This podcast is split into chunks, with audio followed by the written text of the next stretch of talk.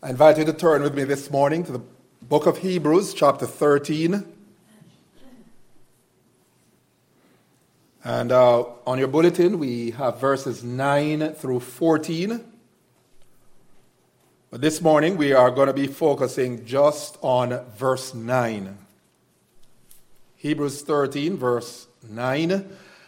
And this is critical because everything else that the author says up to verse fourteen is hinged on that verse. We want to just spend a little time looking at the teaching of that verse this morning. Hebrews chapter thirteen and verse nine.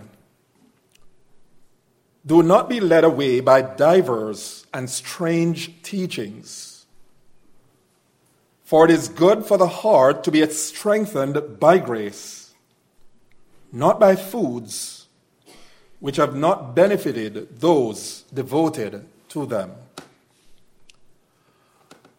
Our last study in the Epistle to the Hebrews focused on the subject of Christian leadership. In Hebrews chapter thirteen and verse seven, the recipients of this epistle were exhorted to remember their leaders who spoke the word of God to them. And the way they were to remember their leaders was to consider the outcome of their way of life and imitate their faith. They were to have them under scrutiny, as it were, and they were to imitate their faith, the assumption being that they are worthy of emulation. And then followed the author's statement in verse eight, Jesus Christ, the same yesterday, today, and forever. At first blush, this statement seems abrupt and somewhat disconnected from what the writer had said previously in his instruction to the church with respect to its leaders. But as we concluded in our study last time, far from being the case, this statement regarding the unchanging character of Christ seems to make the point that the Lord Jesus is the definitive model of spiritual leadership, and that elders and other church leaders must therefore take their cue from him if they're to lead such exemplary lives that's required of them. You can see the connection. Remember your leaders, consider the outcome of their faith and imitate them. And it's as though the writer is saying, by the way, Jesus Christ, the same yesterday, today, and forever. He is the model if you really want to know how your leaders should be living. Now, our text for today, Hebrews chapter thirteen, verse nine, seems to be related also to verse eight, so that the point of the author is that because Jesus Christ is the same yesterday, today, and forever, he must be the focal point of Christian doctrine. He must be the focal point of what is taught in the church of God. Indeed, since he is unchanging in his plan of redemption, and is unchanging in his purpose for his church, it follows then that the faith we embrace as Christians, the truths to which we subscribe, must be the same, must remain the same in every age.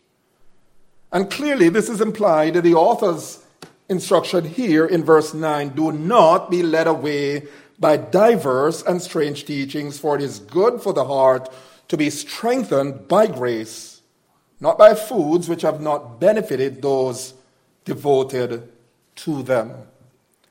So let's pick this verse apart. Diverse and strange teachings. What are these? These are teachings which offer the attraction of variety and novelty, but which are really foreign to the tenets of biblical faith. They hold the attraction of novelty and of variety, but they are foreign to the tenets of biblical Christianity. They are strange in that they do not follow the pattern of sound doctrine, Second Timothy chapter four and verse three. Rather, they promote what Paul describes in First Timothy chapter six and verse three as, quote, a different doctrine which does not agree with the sound words of our Lord Jesus and the teaching that accords with godliness, end quote. And such are teachings that are ultimately subversive, such are teachings that ultimately undermine and erode faith in Jesus Christ. They're attractive, they're new, they're novel, they offer variety, and that's what people are after today. People, it seems it's built in human nature that people always are out for some new fad, new fashion, new ways of thinking, and people actually bring that to the Word of God.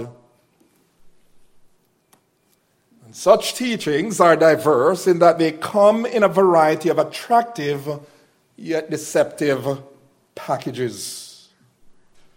You see, it's one thing to go in for creativity and variety in strategy and in methodology as far as doing ministry is concerned, and there's nothing wrong with that. We should always be looking for new strategies, new methodologies, new ways of doing ministry.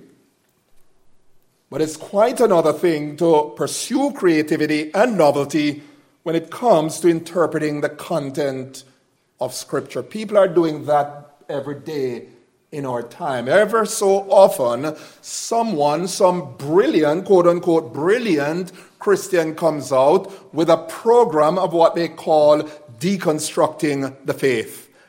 And for those of you who might not know that, that sophisticated idea of deconstructing the faith, just remember this one thing. It boils down to simply this. It is that of creating a Christianity that is palatable, that is convenient, and that, that is not costly. The fact is, what God has said in His Word is fixed. The psalmist says, "Forever, O Lord, your word is settled in heaven." And the fact that it is fixed means that it cannot in any way be altered by the tastes and times of our, of our present culture. So the author says, do not be led away by diverse and strange teachings. Now, the Greek verb led away is the same verb that's used in Ephesians chapter four and verse fourteen, where Paul, writing to the Ephesian Christians, he warns them against being what he describes as being carried or tossed about by every wind of doctrine. It is a verb Jude uses in Jude twelve to speak of apostates who are swept along by winds. And what the author of Hebrews, Hebrews is therefore saying is urging these Jewish Christians under his pastoral care that they are to see to it, they are to endeavor, they are, they are to ensure that they do not allow themselves to be carried about, to be swept along, to be led downstream, as it were, by all kinds of weird doctrines.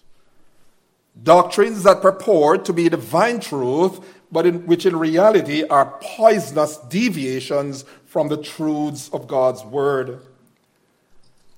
And that it's an imperative suggests personal responsibility on the part of its hearers. It suggests that when it comes to embracing the true gospel, the true Christian faith, there can be no place for passivity. There can be no place for indifference. Why? Because at stake are eternal issues, indeed, soul-endangering issues. And here we recall his earlier warning in chapter two, verse one, where he instructed these professing believers. He told them, therefore, we must, imperative, we must give or pay much closer attention to what we have heard, lest we drift away from it. In fact, in verse three of that same chapter, he had warned them that to fail to do so is to effectively neglect such a great salvation. And likewise, beloved, you and I have the responsibility, you and I have the solemn responsibility to ensure that we are not driven about by currents of false heretical doctrines. I would say, especially in these days when there's a crave for new fads, there's a crave, crave for new fancies as they relate to contemporary expressions of Christianity, ours is the bounden solemn duty to see to it that we are not carried away with the errors of the ungodly and so fall from our own steadfastness, as Peter tells us in Second Peter chapter three and verse seventeen. We owe it to the health and safety of our souls. And we begin to see a further connection between the warning that's given here in verse nine and the statement of the preceding verse. Jesus Christ is the same yesterday, today, and forever, which highlights the unchangeable character of Christ. And together, these verses are clear as to how we may detect, as to how you and I may spot false, spurious, strange teachings. From these verses, we see that strange, heretical teachings are shown for what they are. They become evident from the fact that they do not square with the spirit and teaching of the Lord Jesus. Beloved, the bottom line is this, that where there is submission and allegiance to the unchanging Lord and his word, there will be clarity and purity of doctrine. Because whereas strange doctrines come and go or undergo modification with the times, Christ and his word remains constant. You'll hear people talking today about fresh ways of interpreting. You'll hear it in academia. Fresh ways of interpreting the text. Fresh ways of approaching Christianity. Fresh ways of understanding how to live as Christians. Well, let me say this. As the saying goes, if it's true, it's not new. And if it's new, it's not true. We can mark this down that if ever someone comes up with a so-called new interpretation of Scripture, new approach to Christianity, new approach to Christian living, then that person is not following the unchanging Lord, the Lord Jesus Christ. So that at the end of the day, the yardstick by which every sermon is to be assessed, the yardstick by which every Bible study, every theological statement is to be assessed, is by this timeless axiom: Jesus Christ is the same yesterday, today, and forever. Well, what's the significance of these time markers, yesterday, today, and forever? The word yesterday has in view the era of the proclamation of the prophets, the proclamation of the Lord Jesus, and the proclamation of his apostles. Throughout these, this era, prophets and apostles bore faithful, consistent testimony, faithful, consistent witness to the person and work of Christ. For instance, Acts chapter ten verse forty-three tells us that all the prophets bear witness of Christ. That is why in Second Peter chapter three verse two, Paul could, Peter could point his readers back to, quote, the predictions of the holy prophets and the commandments of the Lord and Savior through the apostles, end quote. In Ephesians chapter three, verse five, the holy apostles and prophets of Christ are set forth as the bearers of his word, the bearers of his revelation. And notice what we find then in all of these passages. In these passages we have just read, these verses all attest to the united witness of the prophets and apostles to Jesus Christ in the past, what the writer describes as yesterday. Mark this point very well, because we're going to come to one of the heresies in our time. It's, in fact, even as I speak to you, it's one of the heresies that's being promoted. And you will hear a little of it later on. But Jesus Christ is the same today, the writer says. And the word today relates to the present era of gospel proclamation. Jesus Christ is the same today in that despite the passage of time, there is absolutely, watch this, there is absolutely no need for revision of his word. For this word which he delivered to his apostles and prophets is the very word that's preserved for us in Scripture, the word of God. And of course, this is what constitutes what Jude speaks of in Jude verse three as the faith which was once delivered to the saints. Beloved, everything you and I need to determine truth, everything you and I need in order to live godly, everything that you and I need to do ministry, may I say this, is locked in this book. In this book.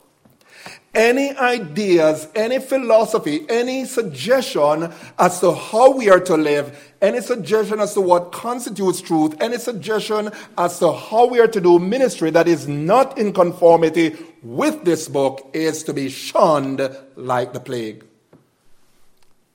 You and I must not be afraid of being what we call old-fashioned Christians. The songwriter says, give me that old-time religion. And he says it was good for Paul and Silas, and it's good enough for me. That's the approach we need to take. Why? Because the word of God for you and me today is fixed. There's nothing new. There's no new revelation. There's no fresh word from God. Everything that pertains to life and godliness is here in Scripture in this book we call the Bible. And Jesus Christ, he says, is the same yesterday. He's the same forever. And with respect to his being the same forever, the word forever further emphasizes the truth that the truths regarding him are fixed and unchangeable. Which means that any teaching that purports to be, or rather that deviates from the character and teachings of Christ, are to be shunned as poison. Now, serious consideration of this truth takes us back then to verse seven, doesn't it? In which a writer called on his readers, he says, remember your leaders who spoke the word of God to you. The truth is, if our leaders are truly teaching the word of God, if our leaders are truly men of the word of God, committed to teaching the truth of God's word, and we give conscientious regard to what we have been taught from the word of God, then it's less likely that we'll be led astray and be corrupted by false heretical teachings. Second Corinthians eleven, two through four. And so how vitally important, how critical, how crucial it is that we pay attention to what we hear, as, as, as our Lord Jesus said in Mark four, verse twenty-four. He says what? Take heed what you hear. He also says, take heed how you hear. And we need to do so. Because for good or bad, the teachings to which one is exposed can either edify or subvert one's faith. That was why in urging young Timothy to diligently give his energies, his time to the pursuit of, of the Word of God, of being skilled, being sound in the Word of God, Paul warned him in Second Timothy chapter two, verses sixteen through eighteen as follows. He says this, but avoid irreverent babble.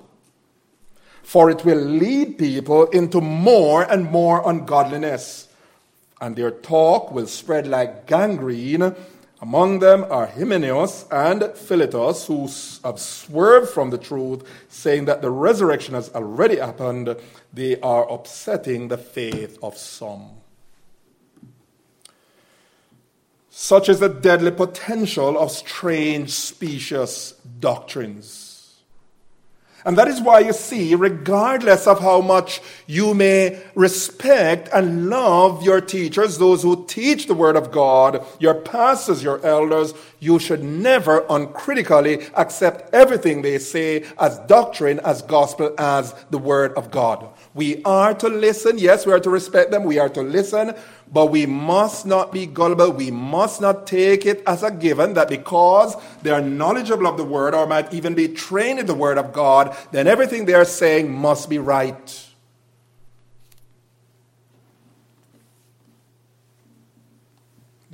They're subject to errors. The Apostle James says, in regard to those who would be teachers, he says, in many things we stumble, we, we can make mistake. The flesh can insert itself in our teaching such that we get out of line with the intent of the Word of God, promoting our own ideas, promoting our own agendas. Yes, good, godly men succumb to that temptation. And that is why the Word of God encourages us to be like the Berean Christians. Remember what Luke says of them in Acts chapter seventeen, verse eleven? He says, these were more noble-minded in that they received the Word of God with all readiness. And what, but what did they do? They searched the Scriptures daily to see whether those things were so. We are to be like Berean Christians. Your leaders can err. Your leaders, my friend, and this is one of the temptations many preachers fail, many preachers of the Word of God fail. There are preachers who hold back with respect to declaring the, fo- the whole counsels of God. The question is, are you being exposed to the truth, the full truth, the whole truth, and nothing but the truth? Or are you under the hearing of what is palatable, what is popular, and what will not ruffle feathers? The Apostle John warns in First John four, verse one, beloved, do not believe every spirit, but test the spirits, to see whether they are from God, for many false prophets have gone out into the world. And listen, beloved, even good godly leaders, even pastors, let, let me tell you this, even pastors, elders, can themselves succumb to dangerous heresies. You know that? Yes? There are good godly men, men who are reputedly sound in the Word of God. And there are cases where they go off course, they go off the rails in terms of doctrine, in terms of teachings. And one of the reasons for this is that many, listen, many a purveyor of false doctrines, many a purveyor of heresies, uses great learning, sophisticated speech, sophisticated argumentation to peddle their heresies. That is why we must never, never be intimidated by somebody who, who, even if they hold six theological degrees, we must never be intimidated. We must never be afraid to question, to query, to wonder if they're speaking truth. And we're not left in the dark as to what truth is. That is why we have Bibles. We ought to be like the Berean Christians. Let me tell you this. There are professors, theological professors, who talk a lot of nonsense.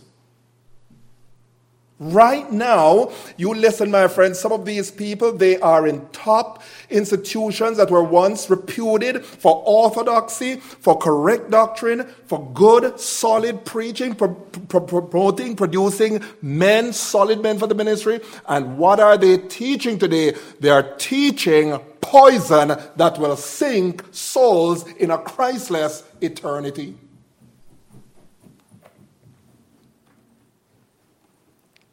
That was why Paul could warn as he did in Romans chapter sixteen, seventeen, and eighteen. Listen to the warning of the Apostle Paul to the Christians at Rome. He says this, I appeal to your brothers. And the very fact that he's appealing to them suggests what earnestness. He says, you have to hear this. He says, I appeal to your brothers to watch out for those who cause divisions and create obstacles contrary to the doctrine that you have been taught. Avoid them. For such persons do not serve our Lord Christ, but their own appetites. and by smooth talk and flattery they deceive the hearts of the naive. Let me tell you this, and this is a fact. If you ask the question why, for example, our theological professors, why sometimes they go off the rails and they are known for orthodoxy, they're known for solid teaching, why do they go up? Because of the pressure of academia. You see, one of the pressures of, of, of, of the academy, of, of theological academia, is the pressure to what? Produce, the pressure to be original. And there are people, my friends, who will do everything they can in the name of originality, even if it means twisting the word so that they can publish books so that what? That the institution can be placed on the map, as it were. Money is involved too. And that's why great care must be given to the injunction of our text. Do not be led away by diverse and strange doctrines. Well, we have to ask, we have to ask the question then, what are some of the strange, diverse teachings, some of the strange, diverse doctrines we find in our time? Teachings which you and I must exercise caution, lest you and I be led astray into heresy. And we can't, believe me, if we were to take time out to list some of the current poisons, theological, doctrinal poisons out there. We could spend all, and there will be no profit in that really, but let me just run through just a few of those that are current in our time. Recently, in addressing the subject of homosexuality, a prominent leader of the church, in fact, of the, of the Roman Catholic Church, the Holy Father, as he's called, the Pope. In connection with the subject of homosexuality, he says this, quote, "We are all children of God, and God loves us as we are." Do you know that that is being taught in evangelical churches as well? That regardless of how one is living, regardless of whether or not the person professes faith in Christ, listen, we are all God's children. And you'll even hear it say, it said, "And God loves us all." Let me tell you, that's poison. That's dangerous.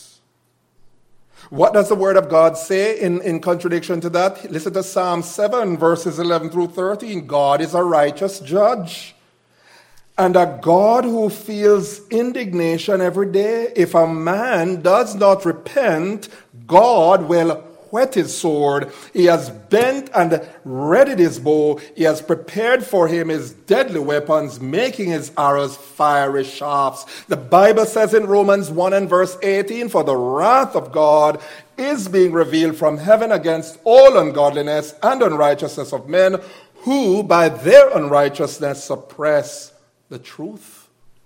That's what the Word of God says.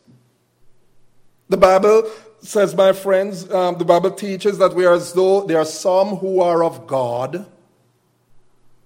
The rest of the world is lying in the arms of the evil one. You know, humanity is categorized not as how our present-day societies categorize human. The Bible knows nothing of black and white. The Bible knows nothing really of rich and poor. Ultimately, what does the Bible know? Who is on the Lord's side and who is not? First John five, verse nineteen, the Apostle John says, we are of, we know that we are of God, that is, believers, and the whole world lies in the arms of the wicked one.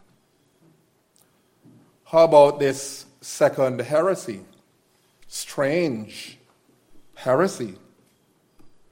Once I'm saved, it matters not how I live after, because once saved, always saved. You've heard that one. Once I'm saved, it matters not how I live. I mean, I can live any anyhow because of the doctrine of eternal security. Let me just say this. I believe strongly in the doctrine of eternal security. But listen to what the Bible says. And this does not contradict the doctrine of eternal security by any means, by any stretch of the imagination. Here is what the Word of God categorically teaches. First John five and verse eighteen. We know that everyone who has been born of God does not keep on sinning. But he who was born of God protects him, and the evil one does not touch him. That's what the Word of God says. First John three verses nine and ten, no one born of God makes a practice of sinning, for God's seed abides in him, and he cannot keep on sinning because he has been born of God. By this it is evident who are the children of God and who are the children of the devil. Whoever does not practice righteousness is not of God, nor is the one who does not love his brother. It's as clear as day. And it does not contradict the doctrine of eternal security. The Word of God is saying, listen, God saves and God keeps those who are saved. Jude twenty-five, he's able to keep us from falling. But here's the point. If a man or woman keeps on sinning, keeps on sinning, sinning without any kind of conscience, then that might be an indication that that person has not been truly born again. Don't get me wrong. Now, let me clarify something. Let me clarify. This is not to say, as we often say, that true believers in Christ do not struggle. In fact, true believers in Christ can struggle, can fail and fall miserably, times over. But here's the question, how does it leave you? What, how, how do you feel? What's your, what's your heart? Where... Where are you in relation to pleasing God? To un- Does it bother you? Does it make you sick? Does it make you feel sick?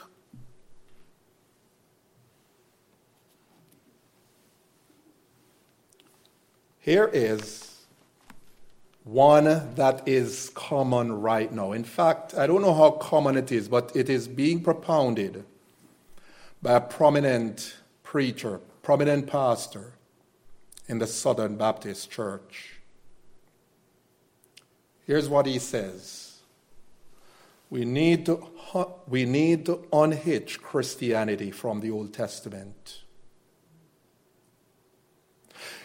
We need to unhitch Christianity. Think of that statement very carefully. We need to unhitch Christianity from the Old Testament. You remember passages we read earlier?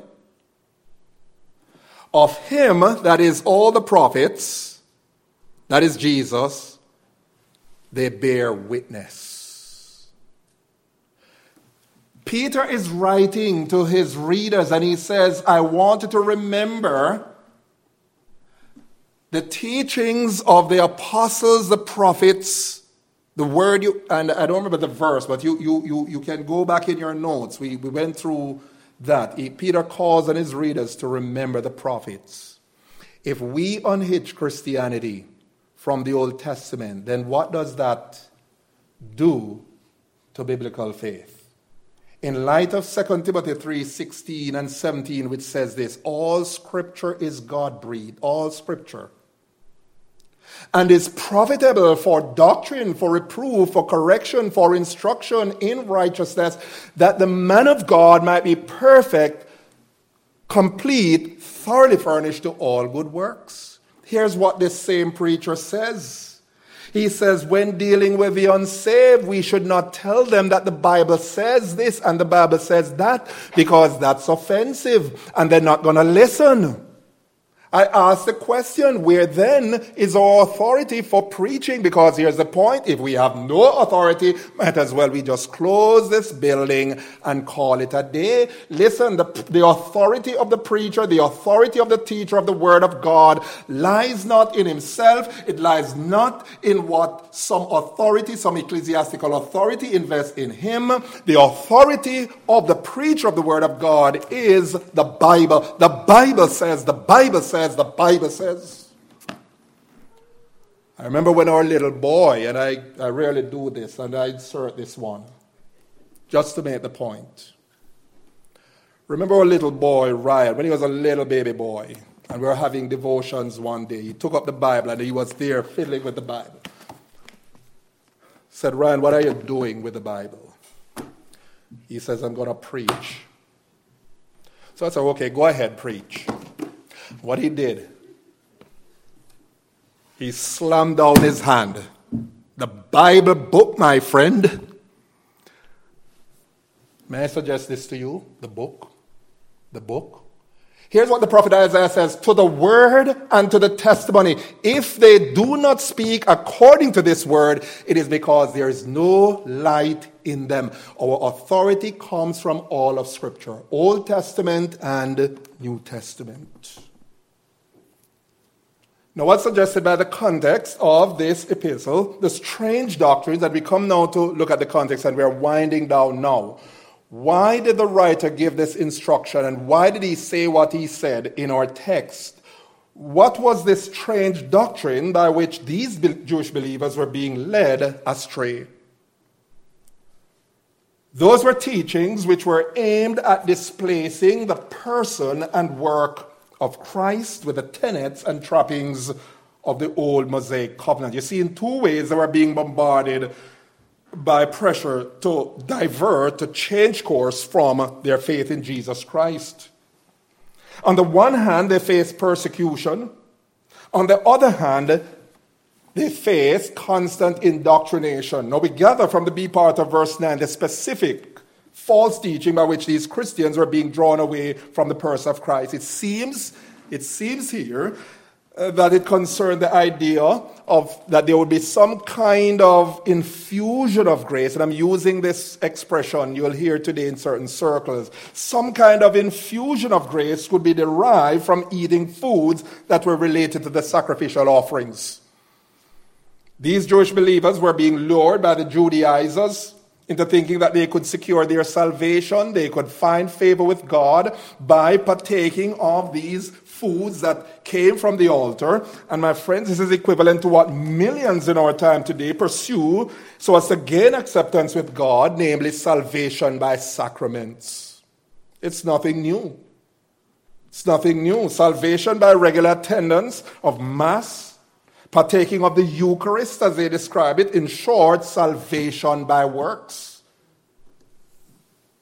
But notice in our text, against the tendency to be led away by such teaching, the readers of this epistle, they are told why they should not allow themselves to be lured away by such strange teachings. Here's what he says in the B part, for it is good for the heart to be strengthened by grace, not by foods which have not benefited those devoted to them. Here's the point the writer was making. And the application for us is this, that whether it relates to food and drink, whether it relates to washings, to baptisms, the partaking of communion, these things in and of themselves, they have no value. At the end of the day, that which is of saving value is the object to which they point. It is the Lord Jesus Christ. It is not water baptism. It is not taking communion. It is not going to church. It is not going through rituals and ceremonies that save. Oh, my friends, one could be dutiful in these regards. One could be baptized. One could join the church. One could do a host of things in the name of rituals, in the name of ordinances. But listen, that will never save a soul. All these rituals, however diligent one may be in observing them, cannot savingly redeem or draw the soul to Christ. That is why Paul could say in First Corinthians eight, verse eight, he says this, food will not commend us to God. We are no worse off if we do not eat, and no better off if we do.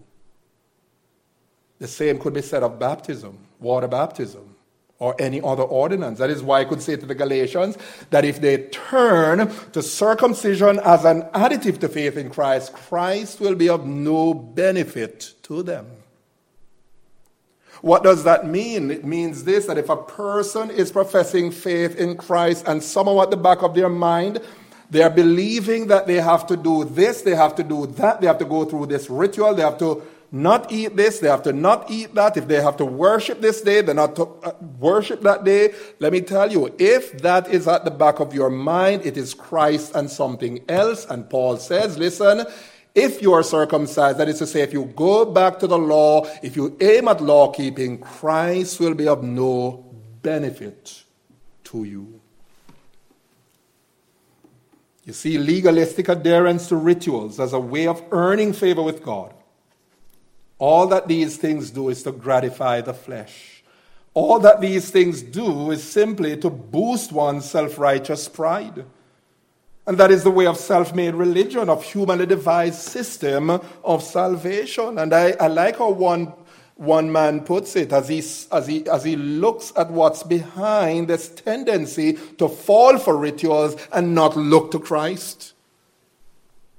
He says concerning the the the, the, the uh, concerning adherence to rituals, t- to the exclusion of Christ. He says this: in these the human heart delights. It is relatively easy to bring a lamb to the temple, to make a pilgrimage to Mecca or Rome, to attend a service in the church, to put on the outward trappings of religion. They comfort us with pleasant thoughts that here at least we have done something which pleases God. They make it easy for us to evade the deeper and more disturbing crisis of a bad conscience. That's why you have, my friends, people who can live like the devil and tomorrow go take the Eucharist and they say, well, I went to Mass and everything is all right. Why? Because they find their comfort in rituals, in sacraments. Similarly, in evangelical churches, if a believer says, if a professing believer says, well, I was baptized and I attend church regular, so long as I'm doing this or that, I'm all right, because at least I'm coming to church, I'm giving to the church. At the end of the day, such religiosity, according to our text, displaces faith in Christ, the only source of salvation, in so doing damns souls to a Christless eternity. He says, it is good for the heart to be strengthened with grace and not with meats, which are of no value to the soul. This grace is mediated to us as we feed on Christ, that perfect sacrificial lamb who was slain for us, as we nourish our souls on him and on his finished work. That's the grace that we are going to get in order for our souls to be nurtured, in order for our souls to be strengthened. Our, our, our souls are not going to be nurtured by taking some elements without reference to Christ. Hence, from beginning to end, Christ must be the sole object of our faith and of our trust. We need to look to him as the source of truth, lest we be led away into error, and we need to look to him as the object of our faith and source of our eternal salvation. That's the thrust of the text. See to it that you be not led away with diverse and strange teachings, after teachings which are not patterned after the Spirit and teachings of Christ. May God bless these words to our hearts, for his name's sake. Amen.